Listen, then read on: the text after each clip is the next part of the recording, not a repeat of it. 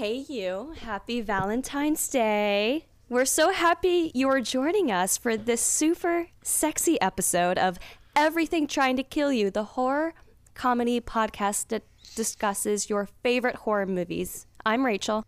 I'm Mary Kay. I'm Mary.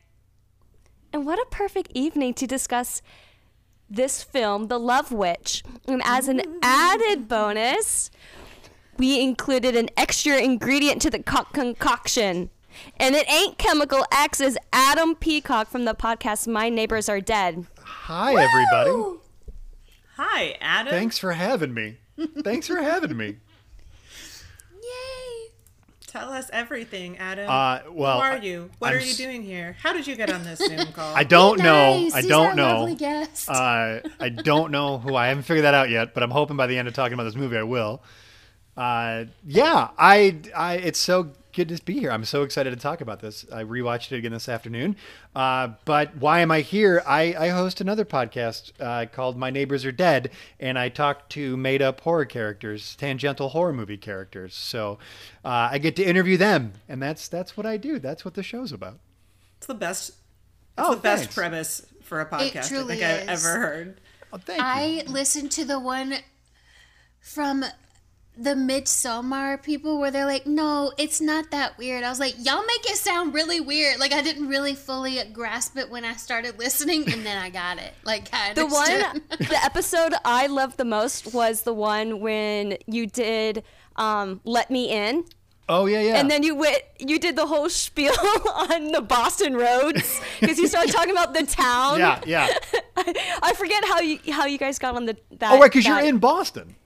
Yes, yes. Like talking about, there ain't no way that you can even go like even five miles. It's the or U-turn on the bridge, Rachel, down. that always gets me every time I watch it. Because I mean, there's just no way.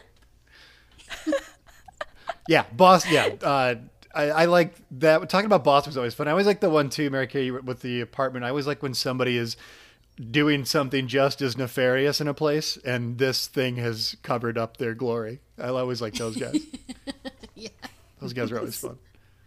And I really thought in that one episode too that you, um, that the two of you were saying in the beginning about, uh, excuse me, I forget the name of your guest, but she also has a podcast, um, Crush Fictionally, and how horror movies aren't normally her thing. Oh, yeah, And how yeah. you you talk, the two of you talked about how it's really nice to get a horror movie like that that's more than just a horror movie. Mm-hmm. Maybe that's the genre, but it's very thought provoking and it's more has more dimension and it has more like that was more of a drama.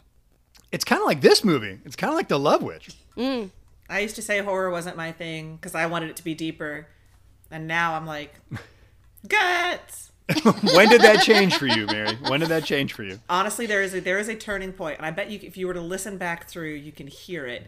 Um, because I think the first episode I did as a as a host, not as a guest, was uh, Raw. Oh. Oh yeah. And That's where the desensitization so- began. I was just so nervous to watch it, even though Mm-hmm. Mary Kay kept saying it's very good. I was just like, people didn't people like faint in the theater watching this? Yeah. So I like watched it in bits and pieces, especially because I'd also just had surgery, so I was on a bunch of drugs, and I watched it in like half hour spurts, and I was like, this is fine. I'm fine. But that might also be because the scene where she's eating the finger looks so much like she's eating a chicken wing, which we discussed at length on the episode. It truly does. So I was just Yeah, that's not so bad. so yeah, once I was like, I was like, well, if I can handle this, I'm sure I can handle whatever.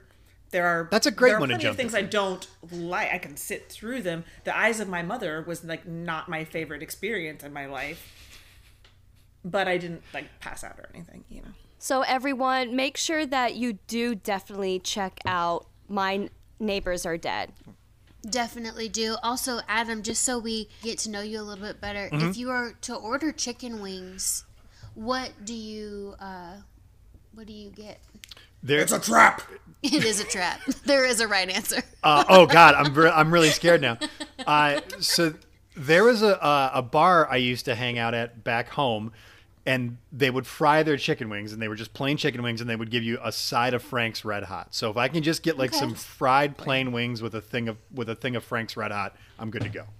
Where's Okay. back home Just for you? don't overthink it. Just deep fry it. Absolutely, yeah. We're yeah. good. Okay. I'm Adam, sorry, where's Liz? back home for you? I grew up uh, just outside of Detroit in a little city called Okay. Allen Park. Sounds This nice. bar was in Royal Oak, so a little ways from home, but we used to hang out there. Great Nice. wings. Paige, if you're still working there, thank you for the wings. they were excellent. I had wings today, as a matter of fact. Oh, I'm so jealous. I haven't had chicken wings in so long. I'm hoping that on Valentine's Day I get chicken wings and they will be lemon pepper wet. That was the answer she was looking That for. was Lemon It's not pepper a- wet? It's not a fair. It's not a not fair, fair. standard for anyone who It's hasn't like lived in only Atlanta. in Atlanta, yeah, that I know of. It's like they mix the lemon pepper with the buffalo. That sounds great. It's divine. So it, whenever you come to Atlanta, we're gonna take you there. I would like. Is there a is a certain spot, Mary. Kay, or is it just any? Is any place know that lemon pepper? Talking about that little truck over by your house that time. the little truck by my house that one time was Great. pretty good. Also, also um, the local is the second best wings in Atlanta apparently after Magic City, which is a strip club. So I haven't gone there because I just I don't want to eat near. No, they don't go. They don't go together for me. So this is um, the like the second but time. would you eat wings if you were naked? Yes, yeah. of course I would. What kind of question is that? But you won't eat wings if somebody else is naked. yeah, I don't know where that's all been at. I don't. This is very revealing. I mean, it makes I know. sense. I feel like I feel like if you take your clothes off for a living, like this this is your paycheck. You can't be fooling around. Like you can't. You Look, can't be, I understand living it in my brain and in my heart, but I don't understand it in my mouth. You know how sometimes like you I can't. thought you were gonna say in your vagina, like I said that one time. I mean, I Uh, even understand it in my vagina, but I don't understand it in my mouth. Yeah. I don't. You know how sometimes you'll be eating something and you can't stop thinking about the kitchen it was made in, so you can't really enjoy it. You know, like just the uh, thought of eating I can honestly that say no. That's that never happened to me, cesspit. I was about to say rarely, if ever. I'm disgusting. Yeah. No, you're not. That's not true. If I'm maybe, even at a place, if I'm at a place where I might have to question the kitchen, I'm already indoors and I've made my peace with it, so I'm just gonna eat whatever. they give. I've crossed. Yeah, I had a decision This to is now make. the It. hero's journey. Yeah, yeah. At the at the host at the host stand, I had a decision to make, and I made it, and I, I went in. See, I'm not above storming out. You could have refused the call, but Could- you didn't. You coulda left. into the underworld. you accepted. Now Yeah. you're gonna take on the road of trials. Yep. Hopefully, you have a meeting with the goddess there somewhere in the middle. Yeah. There's some 12 labors in the underworld, and then you emerge a new human after your Dark night chicken wings. soul, all that atonement with the Father. Oh, Cross the man. threshold again. Should Burying we the Speaking, talk about the love witch? yeah. So speaking Yeah. of questions that we are going to judge you for, oh, we always start with an icebreaker question, and it's sort of our tradition that we make the the guests go first. Okay. So the question will be a little easy. You can you can have a choice. Either just give us your favorite outfit, or From the last movie? episode. Yeah, Not from the movie. the Sorry, favorite sorry. That that's an important Oh, element. to you mean in all time or okay? not whatever that guy was wearing when he was doing his exercise, his David Bowie and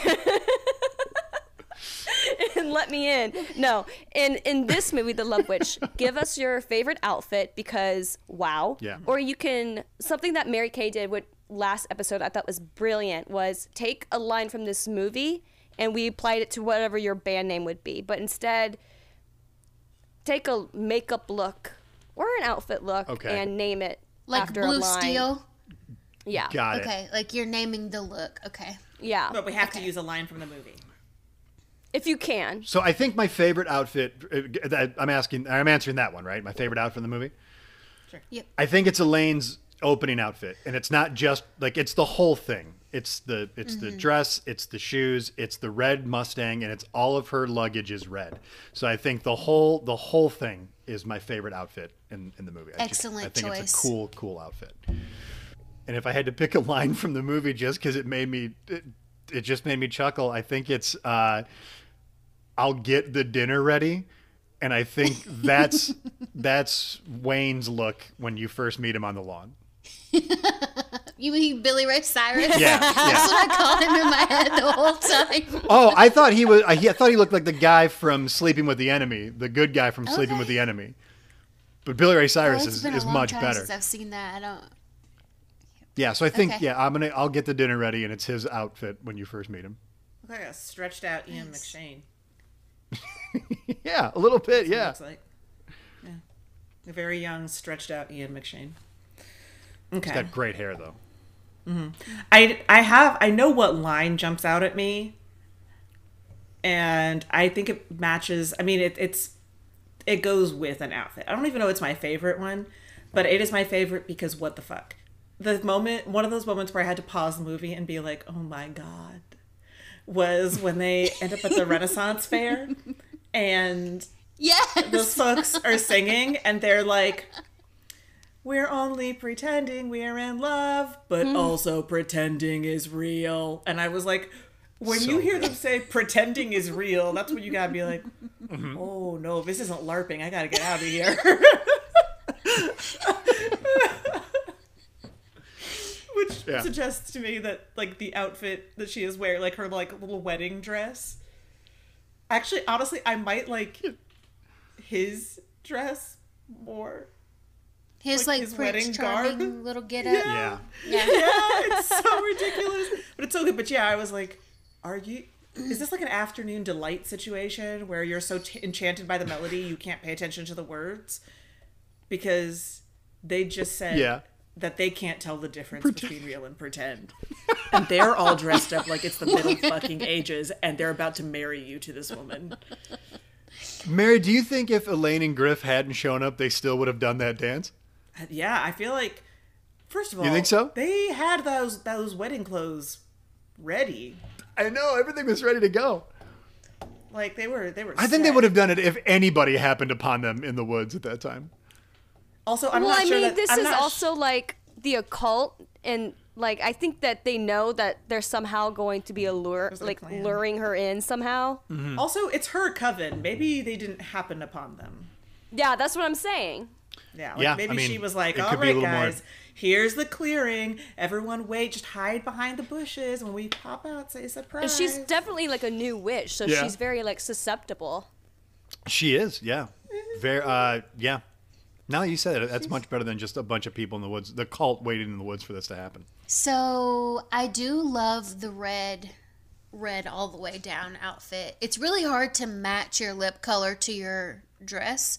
So Yeah. She did a great job. Um, I my second favorite was the pink vintage lingerie that Trish puts on. And then Trish gets like the makeup and then she puts on the wig and I'm like, "Yes, Trish, do it. Yes, you're killing Yeah. this." I just I love it when she is like, "My husband killed himself because I wouldn't give him his fantasy. So now I'm going to steal this other woman's panties." And then find out that the woman's panties I'm actually in it's her fault. Like she did it. She witched him. I think it's a little much to judge the way someone grieves. Okay, but I was not judging her grieving at all. like I was I- judging that she didn't snoop first. That's Fair. all I was Yeah. judging. That is a very emotional. She didn't even have to snoop. That picture was right there. There was I mean, boobs right on Front Street. everywhere.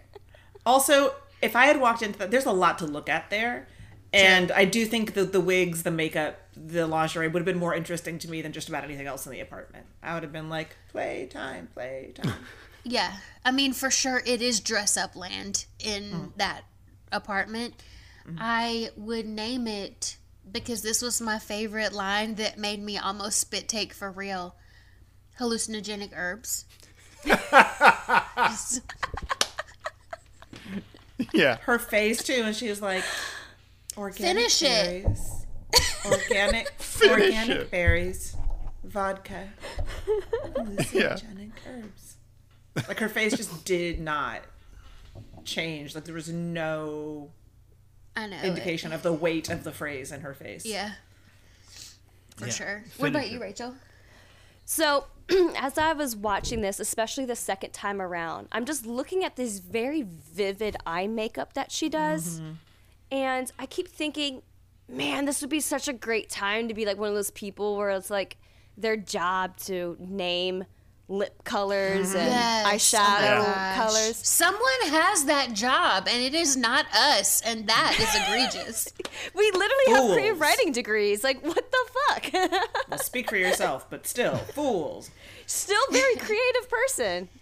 But um, so I, re- the one that really stuck with me was the very like emerald green one that she had, and then my favorite line from the movie, and I don't know why I'm putting these two together. I don't know why these are two. These are the things that are married together in my mind. But when Griff, when he said, "Drowning in estrogen." That's a good one. Yeah.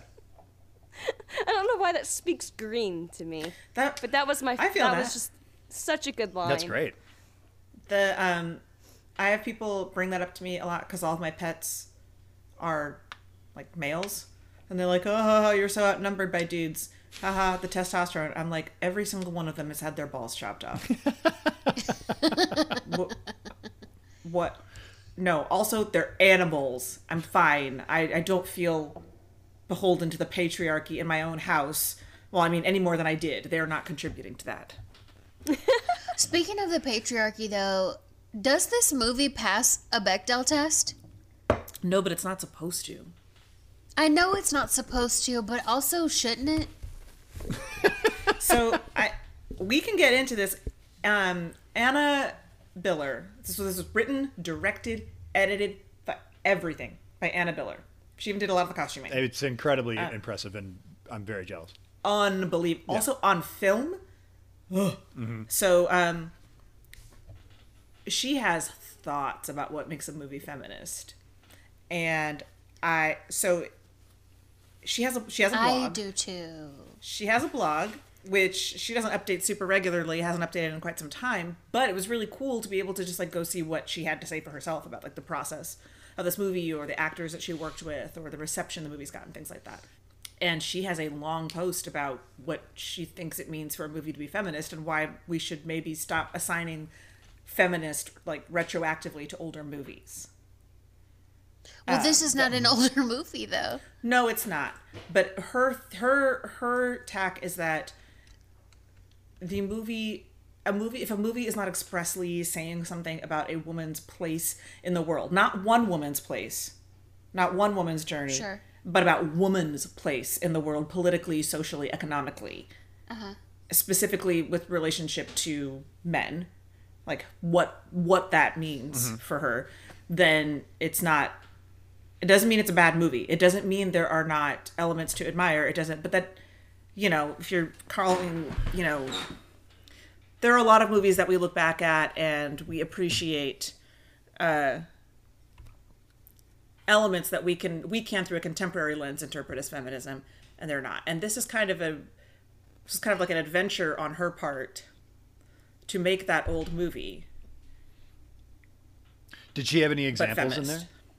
In that article? Of, of movies that she thinks are feminist or movies she thinks That are have been retroactively deemed feminist or Oh, feminist, sure. you know. Oh, she did. Um, give me a second to pull that up, um, so I can speak to that better. So, while you're pulling that up, the reason why I felt badly about the way that this portrays women is the very first visit to the tea room with Elaine and Trish and how they are just immediately judging each other out loud mm-hmm. to the point where I, I would have just removed myself from that conversation had I been in it. And I know that that's not what everyone would do, and I respect and appreciate that. But, like, lady, I don't know you. You do not need to be telling me about my relationship with my husband. Right, right. Oh no, I definitely had that kind of knee jerk, like, n- no, like I, oh, number is- one, I was not when you- asking you, bitch. when you- and when- number two, Yeah. it's none of your It damn started- business. I don't know started- you. And it started so pleasantly, like, let's make a new friend. It's like when you're at a party and you find yourself in a corner with someone new, but you're like, this person could be cool, and you start chatting Yeah. politely, and then you find out they're a flat earther, and you're like, oh no, Mom, all the bees are back, and you run off. Seems you like a lot of things happen immediately that normally would take a while to to come, you know, to to come to light. Like when Griff and her get married at a Renaissance fair. Uh, but that was the one where I, I'm I'm right there with you, Mary Kay. When she starts telling this poor woman Trish how to how to like I forget how she there's a sp- specific way she words it like to make him happy or something like that or uh but immediately from the hip and like you guys just met She is trying to be nice to you. Yeah, bitch. like she, damn. she invited you to this really nice tea room and like is helping you move in and And you know, I think this is well. I think that's what's interesting is that this is a a feminist movie about a villain. Mm-hmm. That's true. I, You know, I did like- enjoy watching it. I just had Oh, some yeah. some thoughts and like to the credit of the creator, I think that that was intentional. Like mm-hmm. I Yeah. I mm-hmm. mean, it was never like, "Oh, this is sloppy. They didn't mean to make it sound stilted." Like it was very intentionally No, this yeah. aesthetic. Yeah. It was So I wasn't saying that. I can It's very appreciate it. Stylized. It's a Totally, yeah. It was mm-hmm. very it was very fine tuned. And Yeah. when we were trying we were going through technical dif- difficulties trying to get this set up, I said to them and I wanted to say it while we're recording too is that I feel like when I first watched this, I felt very lost too and I felt like I didn't get it. It's like a very highbrow kind of art. I'm like I just don't get it. Mm-hmm. Then the second time around, I'm like, "Oh, this is like a it, I felt like I was let in on an inside joke. Like I feel like I'm Michael Scott that was finally like I've I got an inside joke finally. you right, know? right, right. So watching it the second time, it was almost like I I didn't know all of this about the the creator. Mm-hmm. Um, but as I was watching it the second time, I'm like, oh, they're like turning it on its head. They're making fun of the old movies by kind of in a way bringing it back like Yeah. in their own way. And I'm like, oh, this is hilarious. So when she's talking to Griff in the very end, and he's like, I don't love you. so yeah. Or when he's giving her this look of disdain, and that just has like a power over her, and she very dramatically is like fighting the power of his Yeah. look of disdain. It was hilarious. This movie was low key, really funny. Well, and I the so, skull too, too, over his face is so it's such like a midnight movie thing, you know, like Mm. Halloween decoration. It was so great. I thought it was so so well done in that in that part of the part of the uh, the gaze. Yeah, that that part. Oh, the one of my favorite lines is when he he calls her a bottomless hole. Number one, Dude. Griff does. Yeah. And then he said, "Your creepy, sexy act doesn't work on me." And I I said to the TV, I spoke to the television. Yeah. If you're having to say that shit out loud, it is 100% working, my man. Like if you got to say it out loud. Yeah. well, we watched it work like ten minutes ago. That is- like I mean, you're yeah, it may lying not- to her. It may not currently be working. It may not be working going forward. Right, he may not right, want it to work. right. He may be taking steps such that it does not work. Yeah. But it did. yeah.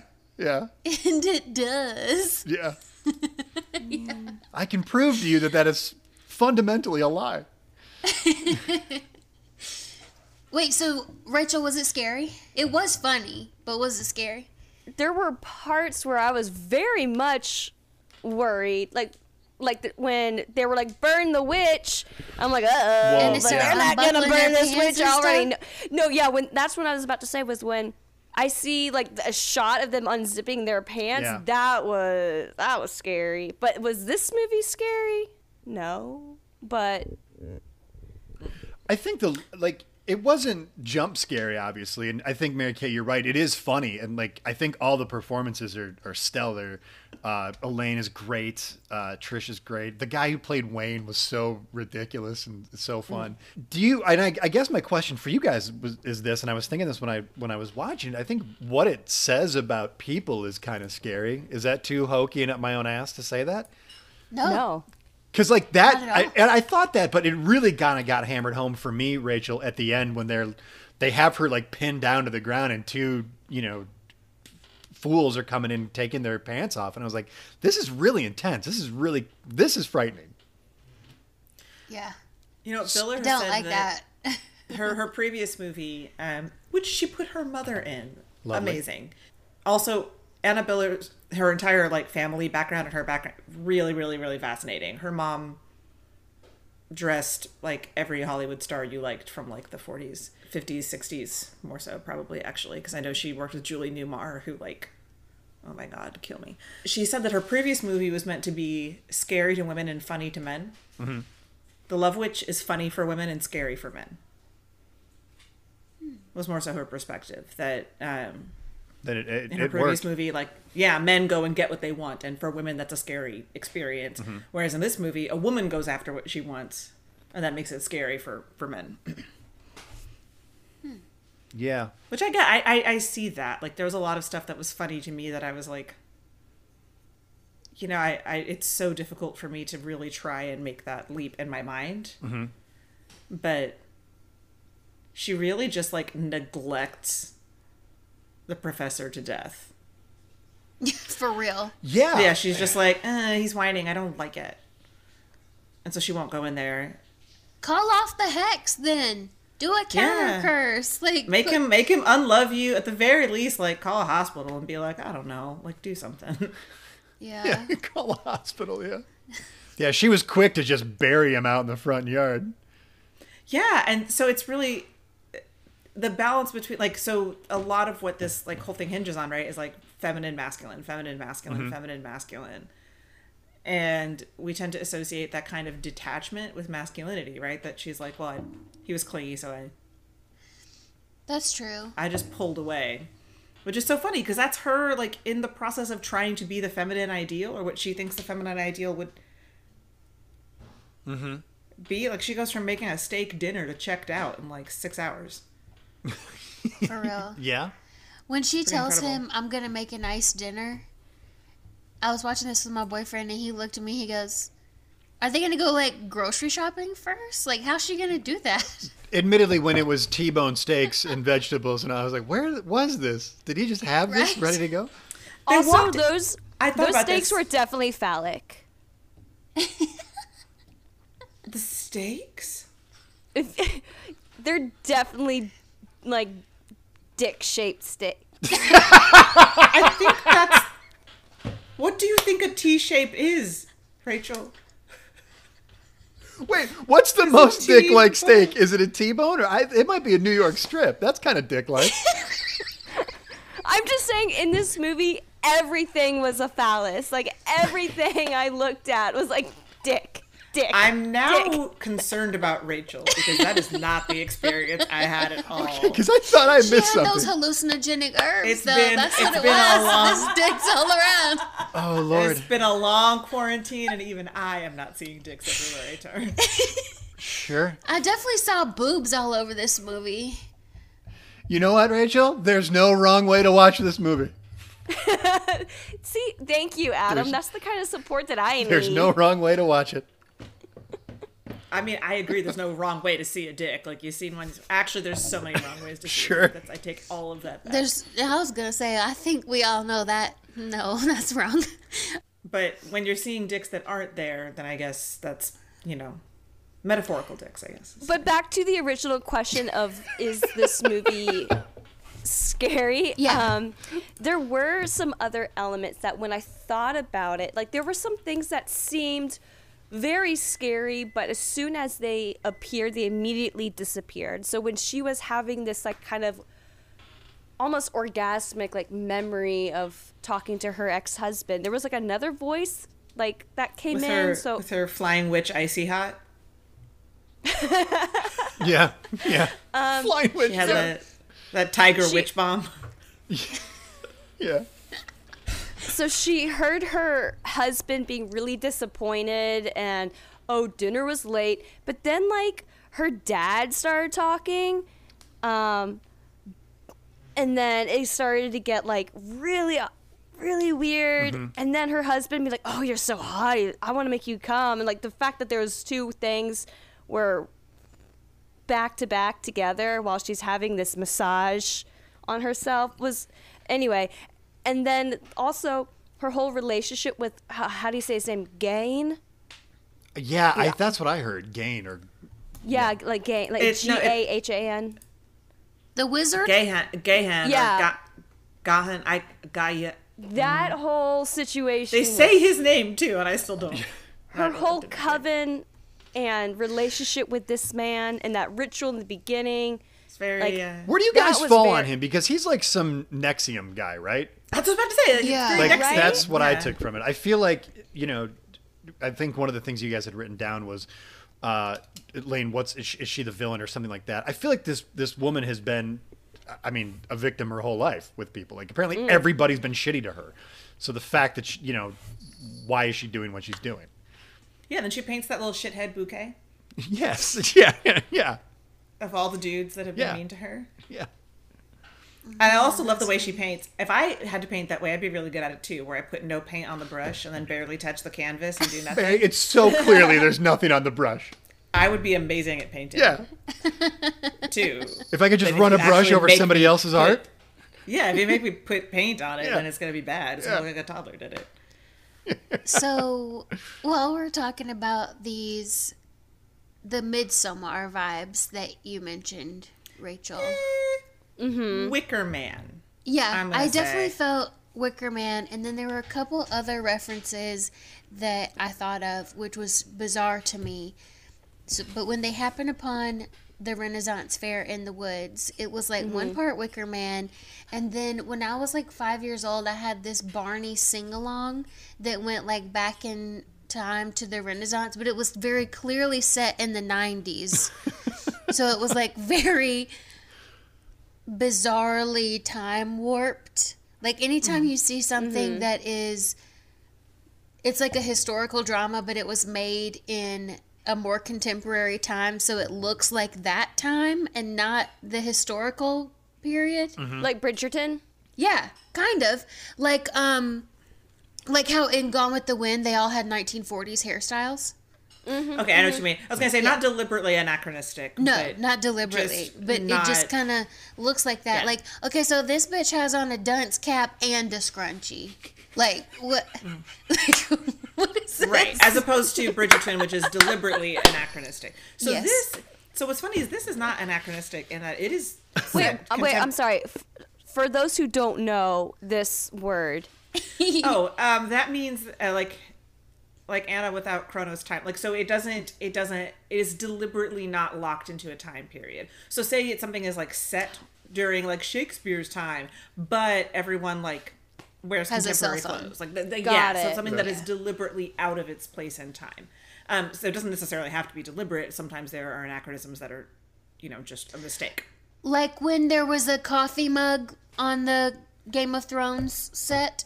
Like that. That was also, an accidental. I don't even know if that's I don't even know if that's a like a timeline thing because I don't know what year it is in Westeros compared to here. So like, who knows? It could be anytime. We Um, there could be- there could be a Starbucks on last every season corner. indefinitely. We don't In have to. It's okay. Um, so, Um, that dunce cap scrunchy but thing. this really is got this is set this is set contemporaneously. Like they use cell phones. yes, It's just I that understand that. Stylistically. It just reminded me of the Barney sing along that I had mm. when I was 5 Oh no, I feel and that. I feel then that. one part Guinevere, the book by Rosalind Miles. Did y'all know about this book? no. It was my favorite book when I was 13 because it had three sex scenes in it and they were so tame, but I learned so much. And I still have that book and I can go straight to those pages. Y'all, I'm not even fucking I'm pretty sure it just opens to those pages at this point because everything else is Probably. sticky. But I do remember being, no, it's not like that. But I do remember being like, hmm, I wonder what that means. And then, like, years later, being like, I see. I'm taking notes. I'm taking notes on Guinevere. But it was. Was it just like making the- out? Is that what it was? It was like, okay, now it's about to go down. Okay. That's how it went. That's how it was in the book. And cut. Yeah, gotcha. Right, and then pan to the ocean, cra- like the waves Right, right, right. crashing on Yeah. the beach, that kind of thing. But before it panned away, I'll be taking notes. anyway, that was taking notes. Uh, we can link to that in our bookshop affiliate page in case y'all want to go experience this teenage sexual awakening for yourselves. It's a trilogy. Go learn something about a- yourself.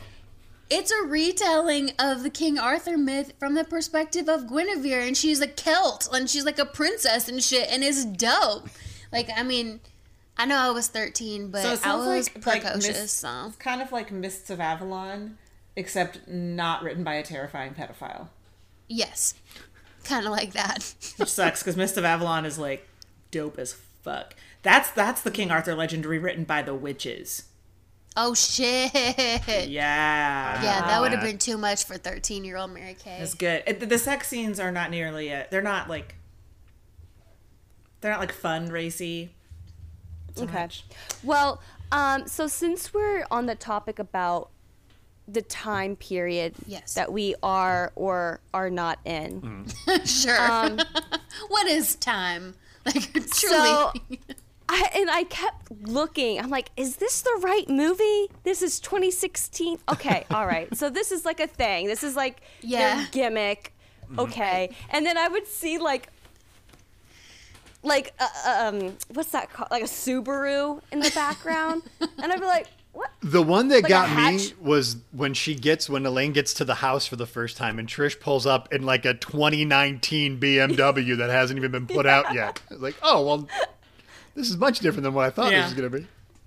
It was very funny. Right, and some of that I thought other I didn't notice that BMW at 1st I, mm-hmm. my first watching, but I would notice like in the background. I'm like, oh well, they probably can't control, like if it's a low budget, like exactly who's parked where. So if it shows up, they Right. can just kind of control the camera shots, like have it kind of in the background.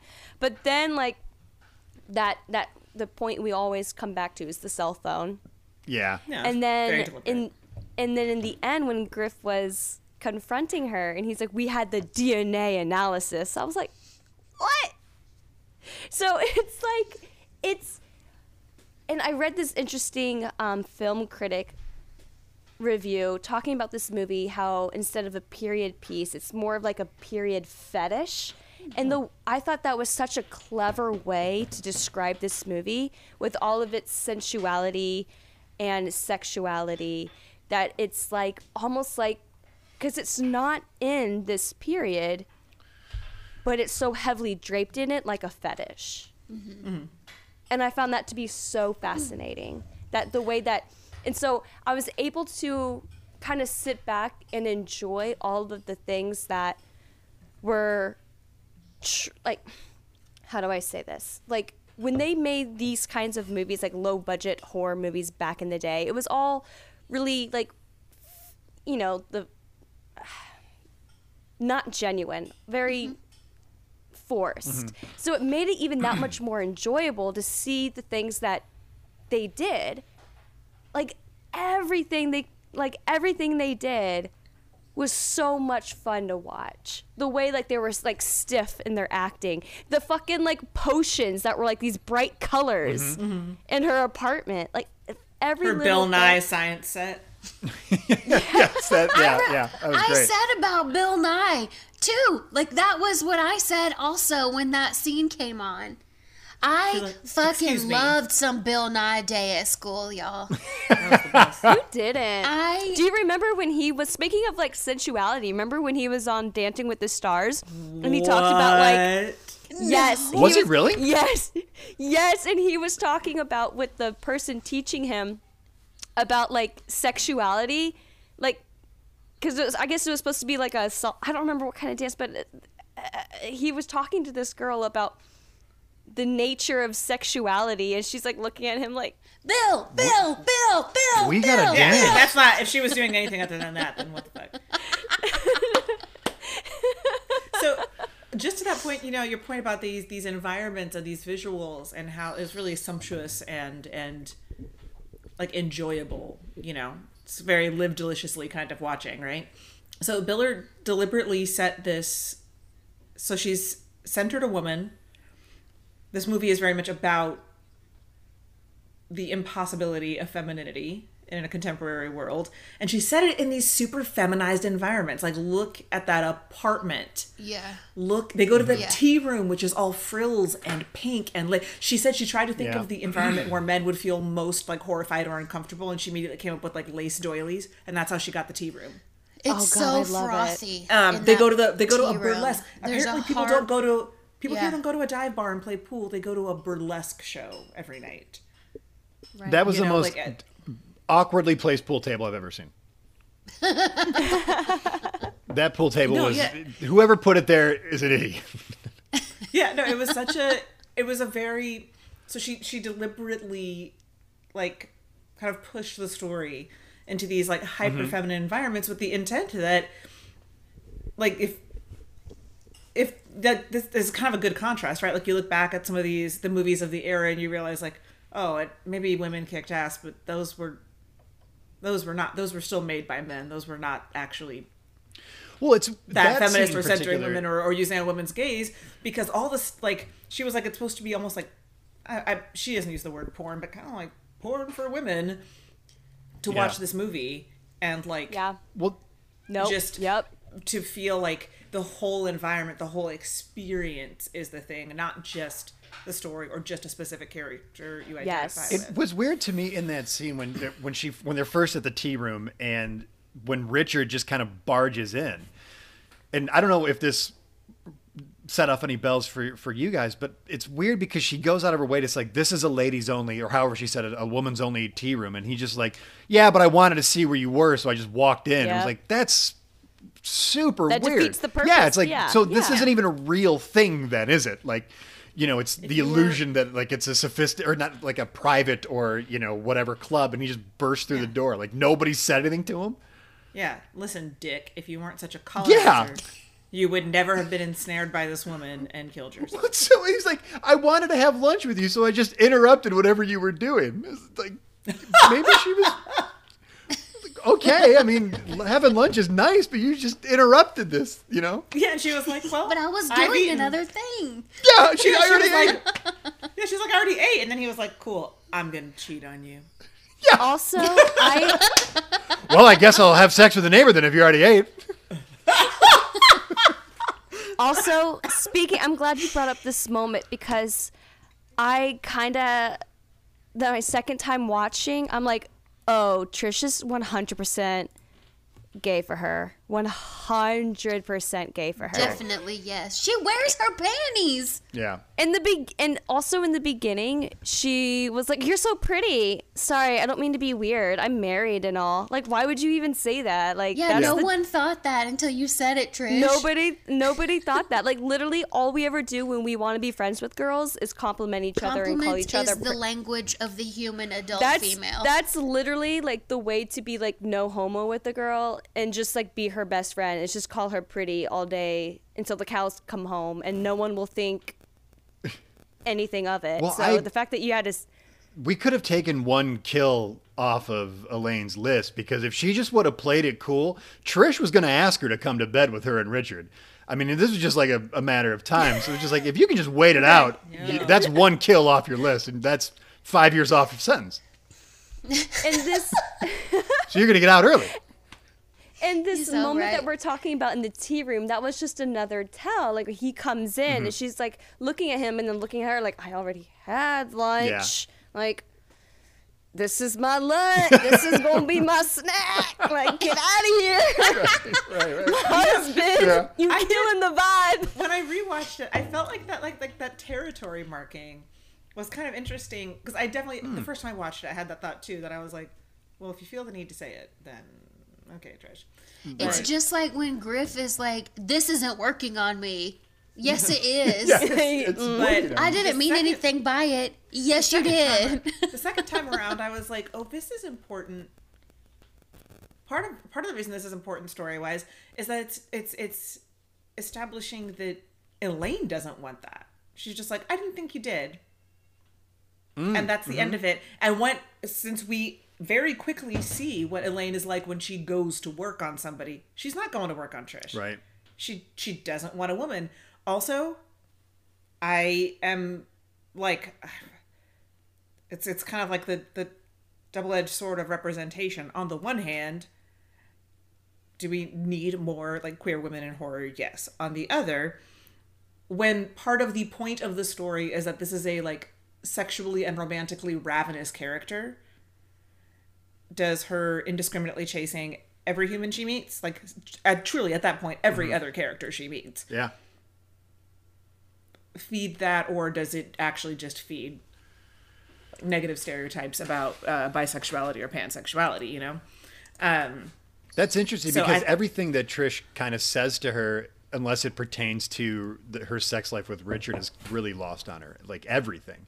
I feel so bad for her at the end when after he's, I can spoil it, right? After Oh, uh, totally. oh, we we spoil spoil it. yeah. oh great. So after Richard kills himself, Trish is very upset and very, you know, like grieving. Obviously, she, for whatever reason, but she's grieving, and all of that is lost on Elaine. She's like, by the way, I'm in love. Isn't that great? Like, it, it, it's just pertaining back to you know either sex or a man or that relationship, that perceived relationship that she's after. She is truly so obtuse, Yeah. she's narcissistic. Mm-hmm. For sure. She can't see past the end of her nose. Also, um, How she, can uh, people have so nose, little self awareness? The fact that you said that, I instantly think you're talking about me, and now I'm really in my head about it. no, we. That's an office, office quote. reference. We I know, I know. can't. We can't go an episode without making Yeah. copious. Sorry, go ahead, Mary. So, do you know how like, the, like I'm not friends with other women. He he he. Women are dramatic. Mm-hmm. That's Elaine. Like, Oh, so Oh, she's for a sure. pick me yeah. girl. Yeah.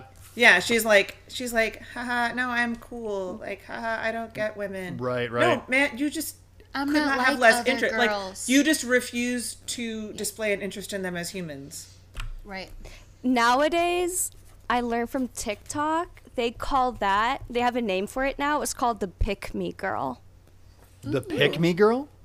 Mm hmm. Where she's like pick you know Oh, she's yeah. basically pick me because i'm not like all these other girls i have only guy friends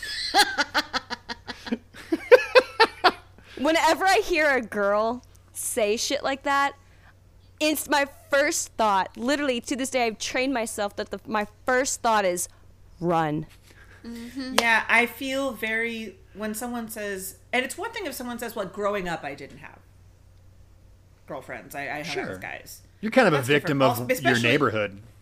Right. Your Yeah. neighborhood, your cultural, so, uh, your socialization, your culture, your your family, all that stuff. Yeah. When you, ha- we are now all adults. Like I'm in my mid thirties. I meet a woman my age, and she still doesn't have women friends. I'm like, well, if you haven't figured it out by now, I I can't be asked to be the one to teach you. It's not your job it is not your job j- nope. I just I feel so little trust. Mm-hmm. Now. Has she ever given you any indication as to why? I mean, has she ever tried to like explain that, or is it more of a Who? the woman who doesn't have any, who only has guy friends? Um. Though, well, usually it boils down to like, well, sometimes it does boil down to like, well, my interests were all coded masculine. I So only the- drink so- beer Okay. Well, I, I didn't mean it that dramatic. I just meant like my interest. Like I, I liked sports. I liked Sure. like, things that were coded masculine. So I hung out with a lot of guys. and at a certain point, it felt like I'd missed the boat. Which is kind of the best case scenario there. Like I, at a certain point, it felt like I missed the boat. Or I was queer. I didn't want to admit it to myself. I hung out with men because it felt safer mm-hmm. than like. oh I- I i'm might sorry i thought we were still away. talking about pick me girl yeah we are kind of that like there are iterations of her but the the version that we are rolling our eyes about is the one who's like you know girls are just we're just too dramatic and had too many feelings That's the pick me girl. Yeah. Not people who actually like had, Had that e- those some sort of valid experiences. sure, yeah. Like I can remember saying something like that when I Oh, was like yeah. 17. Yeah, Oh, me sure. too. oh, sure. what's funny yeah. is that i think i've said it and it has never been true at every point in my life i have had incredible brilliant fabulous strong female friends i usually have like a like i travel with a coven you know like i rarely have like one person i spend all my time with like yeah, i got my crew yeah. and so I don't know why I ever said that. I, except that it's so guess weird because I liked never football. even I've never thought about like one of my best friends, my my friend Lindsay. We've been friends since you know junior high, and it never once was you know we'd never even talked about something like that. So it's so interesting to hear hear that that that side of it. Well, now you can go interrogate her and be like, "Yo, She's gonna be the first you- person I call. have you been this bitch?" I'll be like, you you wake up and Let's you wake call that her right baby now. up. You wake that We baby have up. Lindsay on the line. You got some shit you got to explain to me. And by the way, watch The Love Witch. Guess who we've got backstage? Bring out oh, Lindsay. Oh shit! I knew it. Does Um, she, is she gonna listen to this? She probably will. Yeah, Oh, awesome, Lindsay! Hey, we're girl. so excited. yeah. She You know, we're only making fun of the idea of you because you're clearly lovely.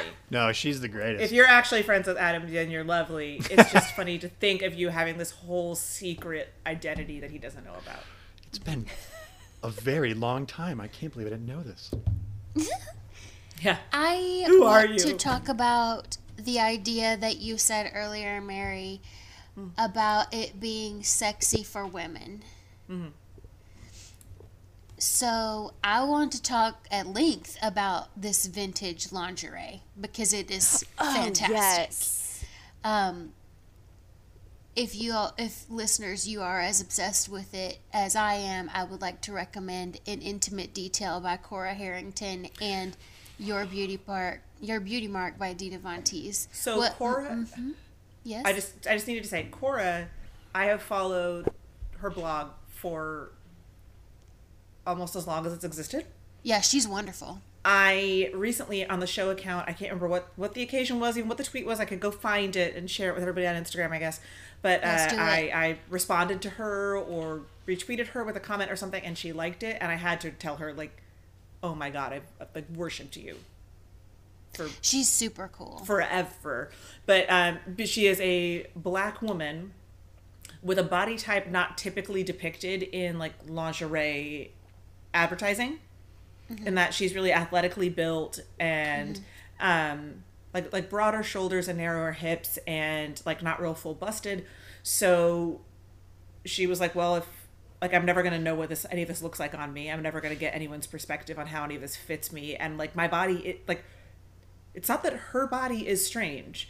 It's that the one body type gets used for all lingerie Right. advertising Sure, right? Yeah. so she oh my god i just i trust her taste in everything if you have any curiosity about corsets that is where to start cora harrington is where to start the lingerie addict cora harrington is where to start And we can link to her Instagram too because she Mm-hmm. like reposts a lot of makers, other models. Um, it's Oh, really, yeah. I mean, it, I mean, you can go deep into she, her the wormhole with that. she is fantastic um, at like punching up indie indie brands Yeah, she's really big on that stuff she's wonderful yeah, and I she mean- also has a list of places that have sales typically. Which, Mm-hmm. as a cheap ass person who loves a good deal and has expensive taste and not a ton of money, that's where I live. um, but yeah, she, uh, I recommend her for sure. And I, so lingerie all the way is yes from I 100% yes from me in this movie. The lingerie, the black, the purple, the pink, all of that. Yes, the tan even. Okay. However, these strip teases, y'all, what they are just going warp speed of just like let me get this pantyhose off Yeah. let me just just Yeah, freaking because- out Yeah. and it's it's just it's like less is more girl like come on The thing is, I thought about that and I was like, this is so much more like recognizable to me. Like, hmm. maybe if maybe if a man were shooting this, he'd be like, "No, take your time." Yeah. If you are actually doing this for a man, is he ever telling you slow down? no that's true okay good Never. point And I also touche i reject i i changed my mind and I think that's believe you. also You're right, akin to the period fetish. That I think back in the day it were it was men making these Mm-hmm. and it wasn't about going real slow. Like it had real like Austin Powers vibes for me. yes Yeah. Yeah. Well, and Sorry, go ahead, Adam. No, no, no. I like. I those are so interesting because I I thought about that too. And tell me if I'm way off base on this or if this even means anything. They are so quick and almost comical in a way. And Mm-hmm. when she throws the pieces of lingerie on the guys when they're sitting there, I've always seen that represented as a piece of comedy.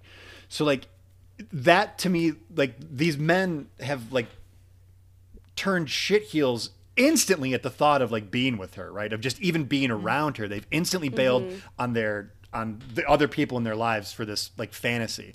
So I think uh, is that commenting on what men see as a fantasy is like this ridiculous thing of like throwing your underwear on me? Like is she is is that commenting on the idea of, of that being ridiculous? I think for me, it felt like commentary on the fact that, like, if she's she's cast her spell, right? Mm-hmm. So she doesn't actually have to Too do much. it, right? The, so, like when we see Yeah. the like when we see the twins dance later, Yeah, Yeah. the waitress that was is cool. like, and the server is like, they can't dance. Like, why do men like this? Mm-hmm. Like, they're wearing leotards and not dancing, and the men are losing their minds because Yeah. these women we know we know they're witches. They're using magic, um, so that it's like it's not. She doesn't have to do all that. Like the scene where she's like taking off her boots, you can't. Su- It's very difficult to like sexily take off a knee high boot. You can't Right, do right, it. right, right. It doesn't exist. And here's the thing: she doesn't super try to be sexy. Like she unzips them all sexy, Mm-hmm. then she stands up and pulls them off of her feet, like a Yeah, person. yeah. And so for me, it felt very much like the point of this is not how hot this woman is. Mm-hmm. The point of this is how powerful Okay. she is in that moment. You know, like how how well controlled she already, how well in control, excuse me, she already Mm-hmm. is. That's great, Okay, and I I love can that they that. call the, the. It just made me laugh when the one I, I think it's after a beat they go out of the way to call the twins weird. I thought was really funny. They are. They're they very strange in unison. yeah, yeah, yeah. They Also, remind me of why the are Swedish you stripping- twins on Big Mouth. Yeah, why are you Like, stripping and with then your we will sister? eat you. I. Mary, yeah. Why are they doing it as a sister act? Why are they? yeah. Why are they stripping with their sister? Yeah, But also, okay. Can we just take a moment to appreciate how fucking hilarious those two girls are? I thought they were Oh, the twins? so funny. And like, yeah, they were like dressed the same and they had like their hair the same, but if you look really closely at them, Yeah. like there's there's a there's something that people say in the beauty community, especially when it comes to doing winged eyeliner because it's imp- almost impossible to get it like identical. They say they're not twins, they're sisters. Mm-hmm. Mm-hmm. And that's very much these girls that they may not even actually be sisters. Like this whole like this enigma of these two people, Star and Moon, is very bizarre but very entertaining. You don't have to understand it. They don't have to be good at it. It's just entertaining. Oh, they're very excellent. When they picked up those fans, I was like, "Bitch, what are you gonna cover with that? they weren't even like in sync. You're wearing a high neck, at- long sleeve leotard." Yeah. they like What is weren't the even fan for? trying which i think i think that's a testament to like women's sexuality that like sometimes we just exist we don't even have to try Yeah, they did look like And speed that's skaters. They looked like speed skaters in those in those leotards. Oh so yeah, and they had the cool, you know. I like that you said it, Rachel, Sun and Moon. Yeah. Well, that's that's their names. I- No, it's Star- crazy. Or star, Star and star Moon? and moon, Star and Yeah. Moon. Little- That's their names. So funny. Oh my god. Also, But, like, they're not one more- sun and moon. They're star and moon, which are the feminine elements associated with night. I'm really glad Whoa. that i know that now I that's that's great. Sun, See- masculine. Moon and stars, feminine. Whoa. you didn't think you would know that you didn't think you would learn that I didn't think I was going to learn Adam. anything today. I had resigned myself to not learning shit, and then you taught me that. It's so great. that is actually really cool the way that she just like spit that out Man, I was like, wow. wow mary Well, I just thought That was you know, awesome. We were all into witchy shit. I, I thought everyone knew, but I'm so glad that I ran my mouth now. Me too. And then like, mm. while we're talking about things that are really funny, really quick, one more thing that just I thought was so funny was Gahan. He was so funny to me. he was basically yeah. if you guys have ever watched Futurama, to mm-hmm. me he was Zap Brannigan. Oh, oh, my god. like sitting there on like the the heart shaped bed with Lita being like, "You want some champagne?" Oh my god. That's, what he like. That was his whole vibe. But he was also like definitely kind of a pimp. Yeah, he Oh, was he's very a- charismatic, leadery. Yeah. He was very just like, "I'm in this thing because like you guys mentioned, like he was like a cult leader for the wrong reasons. Like, n- what'd you What it call it? felt like. Nexum. NXIVM, NXIVM, yeah, he feels like really NXIVM? Keith Raniere. Yeah, it's like I'm definitely in it for like the young girls and sex with them. Oh yeah. Somewhere in middle America there's a family trying to get the police to investigate where their daughter went. And Yeah. because of this shithead. And their daughter is Star. Yeah. Yes. Like she Um, took there her is a seat, skating outfit and nice corn-fed Star came from a corn-fed family in Yeah. Kansas that has been desperately looking for her. Like Yeah, yeah. like we can laugh about the aesthetic, the way it fits into the aesthetic in the movie, but like, ew, Yeah. yeah. right? Also, did y'all notice when he sits down with um, Elaine and what is her friend's name? She looks Barbara? Barbara? Is it Barbara? Yeah, the woman she got the apartment from, right? I think so. She's Yeah, very Barbara. beautiful. Yeah. Yeah. In the well, they're all very beautiful. I didn't really narrow it down. Yeah, when they're in the bar in the, Yeah. and they're doing the burlesque, and then the wizard pimp sits down next to them, and he- they're We can call he's him the like, wimp. Let's. Okay, The that sounds good. Um, they he picks up one of their goblets to cheers them, and then they have to share. I saw that too. Yes. Up until that point, Mary Kay, I thought that was Barbara's goblet and that was Elaine's, and then this shithead just took it. yeah, I think he did. I think you're right. yet another colonizer. I mean, it, it, Another example of how this film is so finely tuned mm-hmm. yeah. in its own, as you said, aesthetic.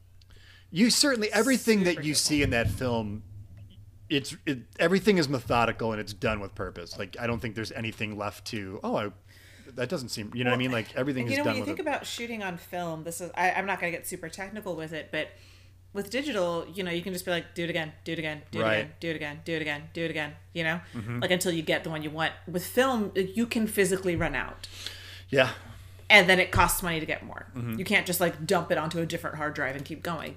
And that's how she shot this was on film. Now, her previous movie, Viva, she did she didn't just do on film, she cut it on flatbeds. So like old timey like marking an X on the physical film mm-hmm. yeah, so she knows where to cut it. yeah. Physically cut it, then like taping it together, seeing if it worked. If it didn't work, putting it back together and recut it. Like and she, she did she was like "I'm, I it was an incredible experience blah blah I'm never doing that again. Yeah, I- wow. But even this Yeah. movie, making it on film, shooting it on film, first of all, you have to be that careful on set. Like it has to work yeah, because you can't.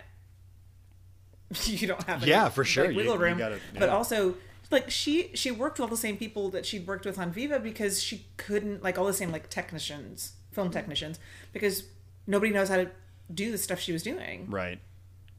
God, it's just yeah, it's go it's through that gone process. so far the wayside that unless you've got major major money Yeah, like if you're on a studio film doing this big name director you, the sure. folks you can afford haven't done this in a decade you know right. Mm-hmm. but yeah it's but it, it makes for this beautiful beautiful thing i mean just It looks great. It's i like just it- could not get over how sexy like the quality of the image was Mm-hmm. not just what she set up in each shot but yeah it has to be like you said like finely tuned rachel like it has to be like that that careful every time because you can't fix it to your point, um, and to what Rachel said earlier about like I had to check to make sure I was watching the right movie because I was like, well, did, did this come out in 2018? Because it, it does look really authentically mm-hmm. 60s, 70s, um, Yes. not just from the way they're dressed and the way they speak and the, how stylized Exactly. it is, but also because of the actual quality of the. Mm-hmm. Yeah, she she worked with a cinematographer who knew how to recreate that hard lighting look that was common mm-hmm. So good. Yeah. the 60s and 70s. Like just really like she is a she's a major major fan of, of older movies. Like if you like look at anything she's written, if you hear her talk about her influences, like going back into the 30s. Like that's Wow. that's the that's the stuff she grew up That on. hard loves. lighting shot that really got me was when it's towards the end when Griff is in her apartment questioning her, and they're by the Mister or Mister Science or what Mister Wizard uh, chemist table, and she turns Mm-hmm. around to to to speak to him, and it's lit so well. It just it's really really really beautiful. Yeah, yeah, and you got you have these like sharp edges. It's Yeah. like so she's softened when you see her in some like in the kaleidoscope, mm-hmm. Mm-hmm. right? Like when you see her altered, but like their actual like day to day life shots, like are very crisp. This is mm-hmm. not the like Vaseline on the lens, Yeah. Right. diffused like my light is bounced from everywhere. Look, it's Well, I know we were you know clean light on it a and shadows. bit. Yeah, and I think it's a compliment to her and you know like everybody that when you see something like a, a, a cell phone or a BMW, it sticks out because everything else has been so well done. So it's it's mm-hmm. you know it's a compliment Right. to them. Yeah, no, it's this is this is a even if you watched this and you were like, I have no idea what happened and I don't care, it is a technical Oh, for masterpiece, sure. yeah. especially when you consider Yes. that she did almost all of this. Like Yeah. she did so much of this just herself. Like this took wow. years. She built a lot of the she built a lot of the set pieces. She built a lot of the decor. She built a lot of the costumes. Like she she did this. And even like one of the things I was very impressed by was so whenever they like did like a transition, it would I don't know how to describe it for people listening where the the light kind of goes it kind of collapses in on itself. It like mm-hmm. does that. It felt like And a commercial break. I think like my light is kind of doing it with you. It is doing it's it. like yeah. There, yeah. it is. for for listeners it's like the, in old movies when in a transitioning scene instead of it just cutting to something the light from all edges of the screen go into the center and then as it happens the quality of light is really distorted as it happens and they did how how do you recreate that on purpose You well, you there are plenty of I mean, I could have done that in like my 4-minute student film. Yeah. But as far as making that happen on so to the best of my understanding, this was shot on film, then made digital, like then like transferred. Mm-hmm. So that this process was a little bit different than the one that she had that I was describing with the like making marks on the friggin' physical film, which I just I can't I can't believe anyone ever made movies that way. It's the That's most impressive insane. thing in the world to me. Like the the level of dedication that takes. They used to make records like that too. I know. We used to make Mm. mixtapes kind of like that. Let's be real. I mean, yeah, you're yeah, yeah, yeah. You're not wrong. It was like, damn it, I messed it up. I'll wait till the next time this comes on the radio again Same shit. Yeah. and just be ready enough yep. This time. Hoping I they would announce right. what was coming up in the in the next the 15 minute rock block or whatever it is. And getting Pretty Fly for a White Guy onto a mixtape was impossible because you'd always miss the like, give it to me, baby. And that's And the you're best like, part. exactly. You're like, Yeah. that's ah. Well, um, before we start wrapping it up, do, are there any other like last thoughts? Yeah, Or I want to talk about witch bottles. Yeah, please. Okay. Um, what the fuck? Apparently, I was making witch bottles all the time as a kid when we went on road trips. Just peeing Yeah. into bottles, like ready to go. So what makes it a witch bottle? Because they were holding two different glass bottles, describing them as witch bottles. So is it They just were. glass bottles in general, or does there have to be urine in it? No, I think that kind of comes It down to like it has to be the- official, like and what it has to be urine.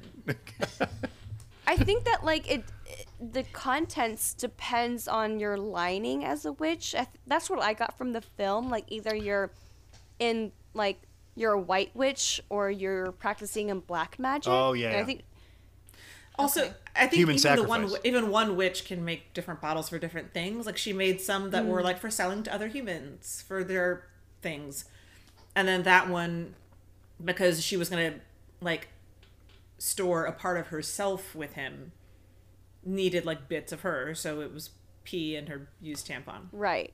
I felt want like one. which bottle was more was more of like the practice. Like you can get a journal and there's so many different kinds of journals yeah. and different purposes, but at the end of the day you call it a journal. Okay. Fair enough. Interesting. I- I, like that, Rachel. That's really good. Like a spiral Uh, notebook is and a great moleskin, Metaphor, yeah. Yeah. right? Like a yeah, like a shitty spiral notebook and then a great moleskin. Yeah, that's yeah. I want to tell y'all about. I can't even remember what podcast I was listening to when I heard this, but they found a witch bottle on the Antiques Roadshow. Mm-hmm. what? I I know. Okay, first of all, let's talk about how the Antiques Roadshow is basically treasure hunting. it is so fun, and I used to when I was a child watch this with my mom and be like, "This painting is so ugly. I bet it's worth 5 million dollars." Like it's always the ugly gross shit that is worth so much money. Yeah. it's true. My mom found like this pewter little figurine and it was like a bird waiting to be fed, but it was like it was disgusting looking. She bought it at Goodwill for $2 and sold it for 200. That's amazing. It's the lottery. You can't win without playing. I mean, yeah, she loves Junkin too. And we used to watch that shit for hours and then the witch bottle came up. Can you imagine how fucking disappointed you would be if you went on the Antiques Roadshow with a witch bottle and someone was like, um, so in this bottle is actually a used tampon. I know you didn't know what this was because men have never seen them before. It's weird because it's clear and you can clearly see it that you didn't know what it was. It's treasure. so it's not like it's not worth like two hundred bucks. She put rosemary in there, so it's fine. So it probably smells it's- like okay, a so it's. Christmassy blood capsule. I was just I was like, why are you leaving all this evidence with Wayne? That's gonna all caught. your DNA in that tampon. You girl. left Like, clothes, I. DNA. so much DNA. But also like okay, okay, also the audacity. The audacity to put her used tampon. Shameless, Like- just truly shameless. Have you guys ever heard of Donita Sparks? No. She, uh, I don't know if the band's still together, but I, um, the band was called, uh, I think L7, and they were at a festival, and I think they were throwing like mud or like kind of like that Green Day thing that happened at that awful Woodstock thing years ago. So they're throwing things, or like something wasn't going right, or like people were saying things to her, or, or whatever. But whatever transpired caused her to remove her tampon mid set and gun it out into the crowd, and they went nuts. I think that's pretty metal. That's That is the most metal. metal thing I've ever heard That's in fucking- my That life. was the best thing you could have ever said, Yeah. Adam. I, I do. I think that's. I mean, that was pretty That's metal. pretty metal. Like, it's It pretty cool. Ooh. I just didn't understand why she didn't bury it with him. She was like, "It's gonna be with you forever." I was like, "Bitch, he's six feet down."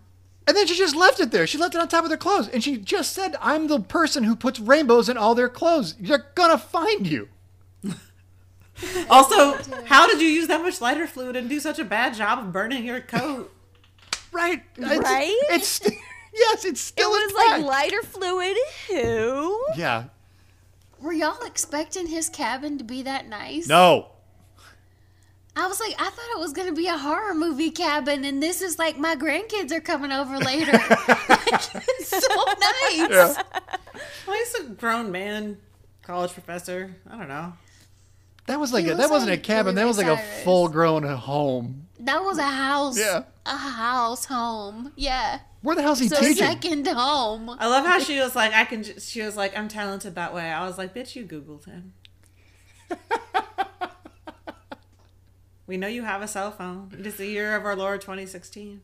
Yeah. Is it safe to say that everyone enjoyed this film? Oh, 'Cause yeah. that seems to be, Oh, yeah. Seems to be I'd recommend it to anyone wholeheartedly. Please watch it. It's great. ridiculously good fun. So, um, I thought it might be fun because of the the ode to like the 60s 70s era this film plays that um, if you wanted to to kind of just name like or call back to your favorite moment or like one of the your favorite things about this film that was so cliche of those movies so like for example i'll go first um, if it wasn't like the zooming in on the eyes constantly, it was like the stiffness that the actors would have with themselves. Like her first conversation with Trish, especially on the stairs, so awkward. Yeah. So incredibly awkward. I um I don't know if this is a a 60s or 70s kind of trope, but we were talking earlier about this being like sexy for women and when they showed that house on the top of the hill, I moaned aloud. It is As is- you should. that beautiful gothic revival. Is that not just the house from Ten Things I Hate About You? I thought it was the house from Charmed. Is that I the, is it the house from Charmed? I adore it. It's a great which- house. whichever it is. Um, but definitely when they go in the apartment, and she's like, "It's a little bit garish," and they made all of these occult paintings Yeah. for me to hang up, and they walk in there, and it really is just blindingly bright, yeah. and it's mm-hmm. just boobs everywhere, and it just, I was like, "Oh, yep." We, you you did that They wanted me to hang these up. right Do it yourself. I'm the landlord. Yeah. I, think that might have been my favorite though, when it's like this gothic revival and then it is just mm. bananas inside. Mm. It's just inside of a lava lamp. I think like yeah. This whole movie was the inside of a lava lamp. like, what is up? What is up? What is down? It explains the kaleidoscope. It uh, does. Yeah. Are you guys watching WandaVision?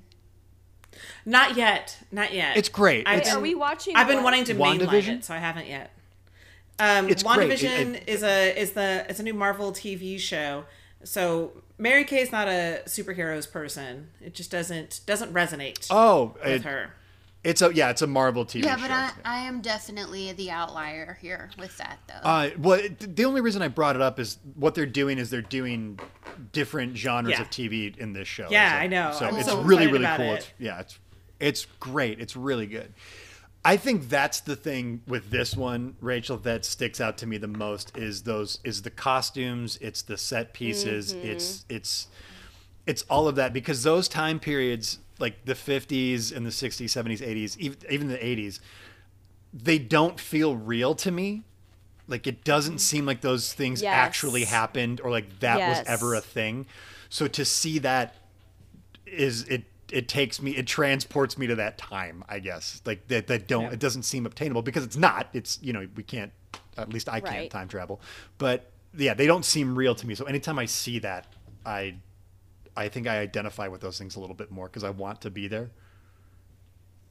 So yeah, For me, uh, so one of the like the first film class I ever took, the professor really impressed upon us the importance of cutting on action and how like to audiences that's what makes something feel really seamless. So like in this shot I'm reaching and when we cut my hand is in the same place but you're seeing it from a different angle doing the thing. Right? But it's on the action. It's Yeah. not like I reached and then cut and like I've already re- I'm grabbing like I'm already there. Um so uh and obviously, when you are shooting on film and you have to physically cut physical, like that's, it's harder to really like nail it's that. insane And this movie, there was that, that moment in the bar where she, like, in between her standing up and saying, first of all, she like slowly like stands up, pushes in her stool, and turns around and says, "How dare you!" Like I, amazing. But With the Griff at the sequence end, that yeah. leads from that moment to her being pinned on the ground. There are so many moments where like you're not just not cutting on action; it's like disjointed. You're like they're like rah, and you turn and she's just like standing. Yeah. It looks like she's just standing still, watching them come to her. And then it looks Yeah. like Griff is just standing still watching them attack her. And then he's like, I guess I should get up and hit them. Like, but there's so many of these like little halted moments. And I was like, that's incredible because it didn't have to like this is a stylistic choice to make sure that it looks that that it retains that weird pacing that this moment would be likely to have. you know? Yeah. This film has some of the most audibly pleasing but physically damaging punches that I've seen in movies in a movie in a very long time. when he punches those two guys, then like there it explodes. The punch that really got me was the one that was seven inches from the guy's face, where he went like this, Yeah, yeah. and the guy was out here. I think it was, was it Griff? When Griff Yeah. hits, hits the guy in the office, and I was like, first of all, sir, don't punch people in your workplace. Secondly, you didn't punch him. I have eyeballs. Also, third of all, fragile masculinity. The guy only accused you of possibly being in love.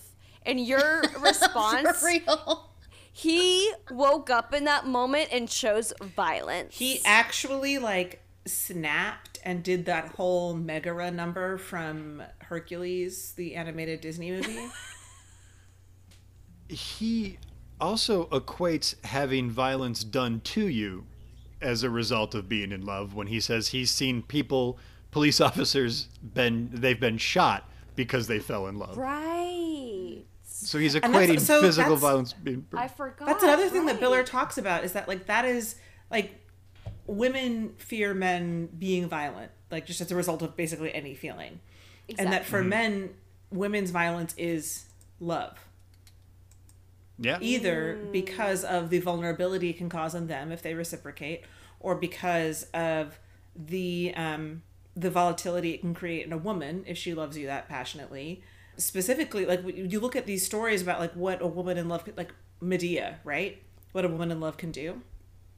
Mm-hmm. That's dangerous. That's scary. Like a woman in love is very, very scary. And and I kind of like that. I mean, like she, really, this this story kind of ends up with we start with with Elaine trying to personify this feminine ideal so that she can land her man. But as a feminine ideal, she keeps landing men that suck. Mm. Yeah. Like she she is because she is chasing what she wants, even though she may seem surface feminine, because she is proactive and she is aggressive. She's actually attracting men who who balance that, right? She keeps saying there's no polarity. There's no polarity. Like he's not a man. He's not a man, not a real man. When she meets a real man, he's like, okay, maybe the maybe the the creepy sexy is working on me, but I'm gonna choose not to engage anyway. And that basically just undoes them completely, both of them. Like she he ends up dead and she ends up Well, he's the only one she physically kills. brokenhearted. Yeah. Yeah, yeah. Yeah. I mean that that turn was rather like I I was not expecting that the first time I'd seen it. I was like that's Happy really- Valentine's Day. Yeah, happy Valentine's Day, guys.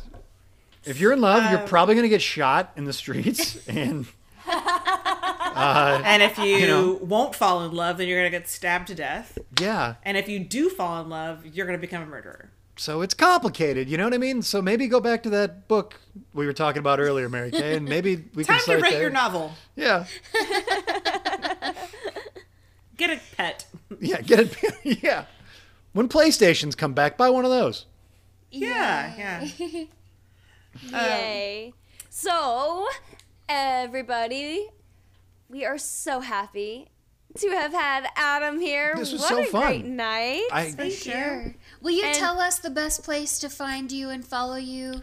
Please. And we'll link to it as well so Sure. our listeners can get to you. Yeah, all my neighbors are dead stuff uh, at my neighbors are dead on Instagram. I think at my dead at my dead neighbors on Twitter, and then I'm just at, at Adam Peacock on Instagram. That's Okay. I'm, I'm, I'm not great at it, but I'm there. Can't wait. So then, Mary, tell us what's up next. Ladies, we're finally going to spend some more time with Duane Jones. Hmm. Woo! Up next, we are talking about Ganja and Hess from 1973, written and directed by Bill Gunn. I've been looking forward to talking about this one for like a year or several. I'm super excited about it. It, as of today, it's viewable on Shudder. If that changes, we'll take to social media to let you guys know. But uh, yeah, as of today, viewable on Shudder, and uh, it's a classic. It is excellent black horror. It is vampires. It's a love story. What more could you want? Hell yeah. I'm excited. Yeah. Love it. Thank you. And thank you again, Adam. This was so Guys, much this was so fun. fun. This Thank you for so having much me. fun Thank having you. you. Thank you. Thank you. This was You had such great insight. We love it. Oh, well, Yeah, this we was love it. an absolute delight. I thank you so much for for having me. Our pleasure. Yay. Go watch The Love Okay. Witch.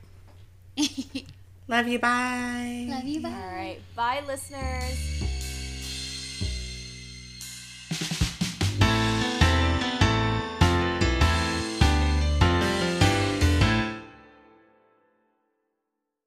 Hi. Hi, my name is Lauren Ash. You may know me from starring in TV shows like Superstore or She-Ra or Scare Tactics. And I'm her sister, Christy Oxborough, semi professional researcher and fully certified internet sleuth. And together, we are the hosts of True Crime and Cocktails, your new favorite true crime deep dive podcast. In season one of our show, we extensively researched all of the new Netflix Unsolved Mysteries episodes. And beginning in January 2021, season 2 will be a famous fatalities edition. From mysterious celebrity deaths to famous unsolved cases, we'll be bringing you more boozy true crime combos. So put on your PJs, pour yourself a drink, and join our True Crime Slumber Party. New episodes of True Crime and Cocktails drop every Tuesday.